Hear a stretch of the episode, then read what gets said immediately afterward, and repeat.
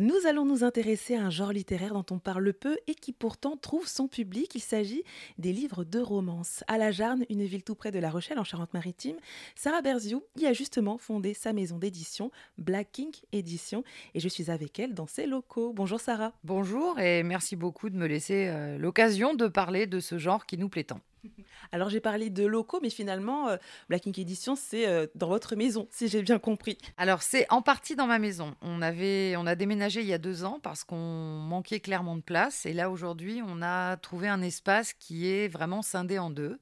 Donc il y a la partie famille à l'étage et tout le rez-de-chaussée est consacré au pilotage et à l'évolution de la maison d'édition. Vous ne voyez pas vous les auditeurs, mais en tout cas, il y a vraiment des livres de partout. Et comme je le disais, donc euh, la romance, c'est un genre littéraire dont on parle pas beaucoup, mais qui a vraiment, euh, bah, qui a des adeptes tout simplement.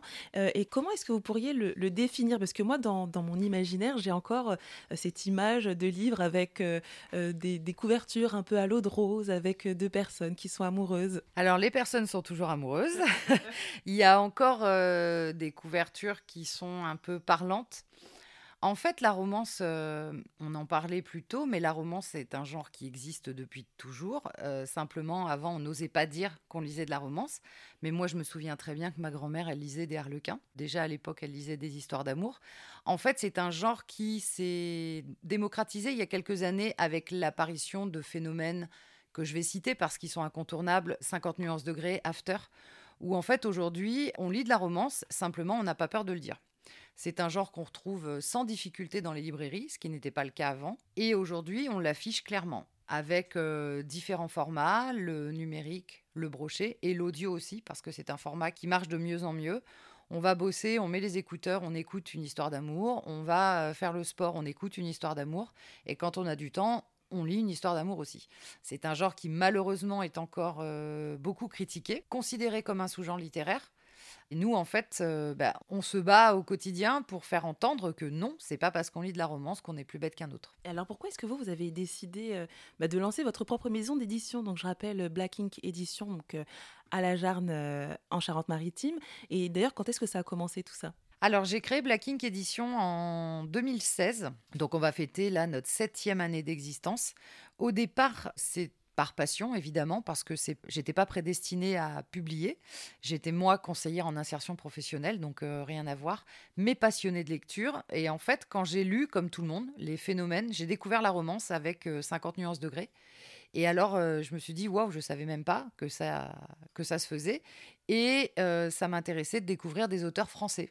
Donc, je suis allée faire un tour sur la plateforme Wattpad, qui est une plateforme très connue où, en fait, vous trouvez tous les écrivains qui peuvent publier gratuitement et se faire repérer éventuellement par des maisons d'édition.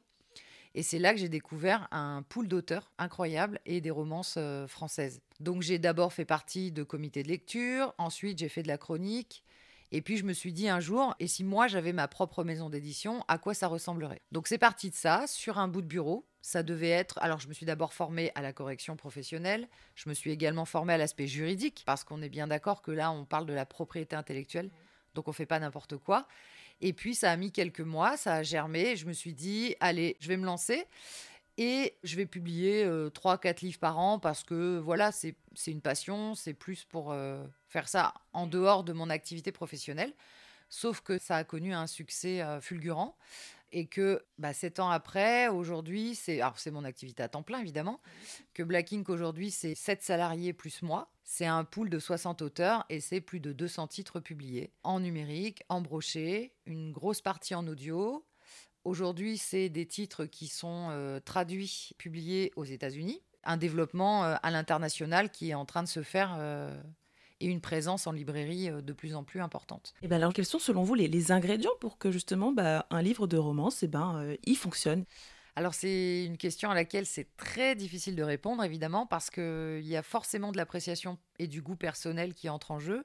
Moi je m'attache à deux choses. Euh, je m'attache déjà à la qualité de la plume parce que j'aime qu'une plume soit un peu travaillée et je m'attache aussi à l'originalité du sujet. Mais c'est-à-dire que ça peut être à contrario une plume très travaillé un sujet plutôt basique, auquel cas ça match, ou au contraire une plume euh, plutôt classique, mais qui par contre va traiter d'un sujet avec beaucoup d'originalité. On écrit, on publie de la romance, mais il y a toujours des arcs secondaires qui sont traités, des sujets de société ou des.